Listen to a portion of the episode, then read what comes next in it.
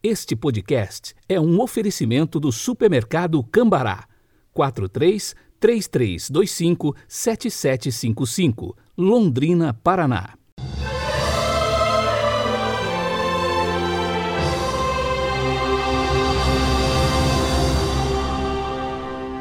Quarta-feira, 14 de julho de 2021. A cor litúrgica de hoje é o verde e o pensamento é de São Camilo de Leles. Celebramos o dia dele hoje, inclusive. Abre aspas. O que temos pertence aos pobres, e só quando damos isto a eles é então que se torna nosso. Fecha aspas.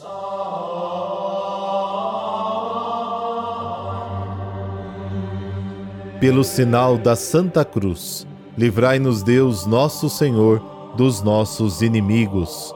Ó Deus que inspirastes a São Camilo de Leles, extraordinária caridade para com os enfermos. Dai-nos o vosso espírito de amor, para que, servindo-vos em nossos irmãos e irmãs, possamos partir tranquilos ao vosso encontro na hora da nossa morte. Amém.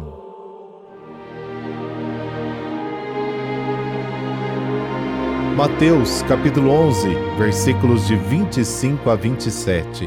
Naquele tempo Jesus pôs-se a dizer: eu te louvo, ó Pai, Senhor do céu e da terra, porque escondeste essas coisas aos sábios entendidos e as revelaste aos pequeninos. Sim, Pai, porque assim foi do teu agrado. Tudo me foi entregue por meu Pai, e ninguém conhece o Filho senão o Pai, e ninguém conhece o Pai senão o Filho, e aquele a quem o Filho quiser revelar. Palavra da salvação, glória a vós, Senhor.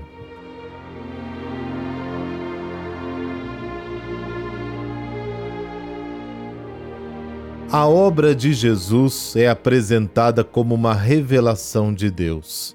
As coisas que o Pai revelou aos pequeninos são todo o Evangelho, aquela nova compreensão de Deus e de Sua vontade que se manifesta nas atividades e palavras de Jesus.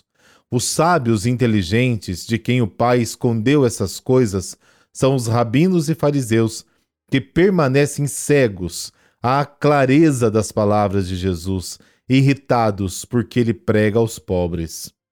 Os pequenos não quer dizer a infantilidade, mas pessoas sem cultura, sem competência nas ciências religiosas.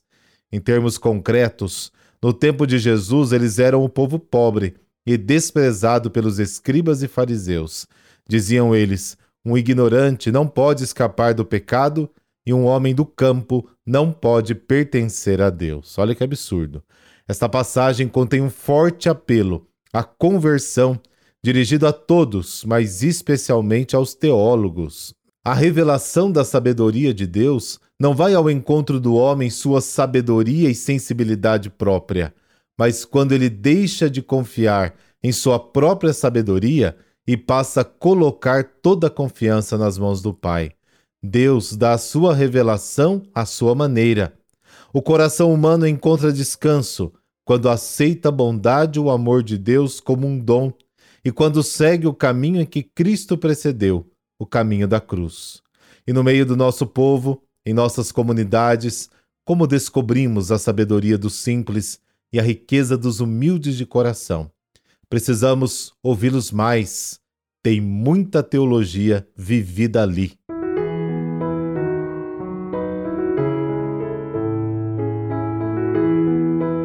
São Camilo de Leles. Camilo nasceu de pais já idosos no dia 25 de maio de 1550, no sul da Itália. Camilo não gostava de estudar e era rebelde. O pai, apesar de seus problemas com o jogo de cartas, preocupou-se em educar o filho e o colocou na escola militar. O jovem, devido à sua grande estatura e físico atlético, era requisitado para os trabalhos braçais e nunca passou de soldado, por falta de instrução. Aos 19 anos, pensou em entrar para a vida religiosa, mas um tumor no pé impediu sua admissão. Ele então foi enviado para o Hospital de Santiago, em Roma. Sem dinheiro para o tratamento, conseguiu ser internado em troca do trabalho como servente. Com 25 anos de idade, pediu novamente para ingressar na Ordem dos Franciscanos, mas novamente não foi aceito. Camilo, já tocado pela graça, passa a cuidar de doentes como voluntário. Preferia assistir os doentes mais repugnantes e terminais, abandonados à própria sorte. Neles, Camilo viu o próprio Cristo e por eles passou a viver. Em 1584, constituiu uma irmandade de voluntários para cuidar dos doentes pobres e miseráveis, depois intitulada Congregação dos Ministros dos Enfermos. Com a ajuda de Felipe Neri, estudou e vestiu o hábito negro com a cruz vermelha de sua própria ordem. Mesmo sofrendo terríveis dores nos pés, Camilo ia visitar a casa dos doentes e, quando necessário, chegava a carregá-los nas costas para o hospital. Nesta hora, agradecia a Deus a estatura física que lhe dera. Recebeu o dom da cura pelas palavras e orações, e os fiéis ricos e pobres procuravam sua ajuda. Era um homem muito querido em toda a Itália. Quando morreu em 14 de julho de 1614, foi canonizado em 1746.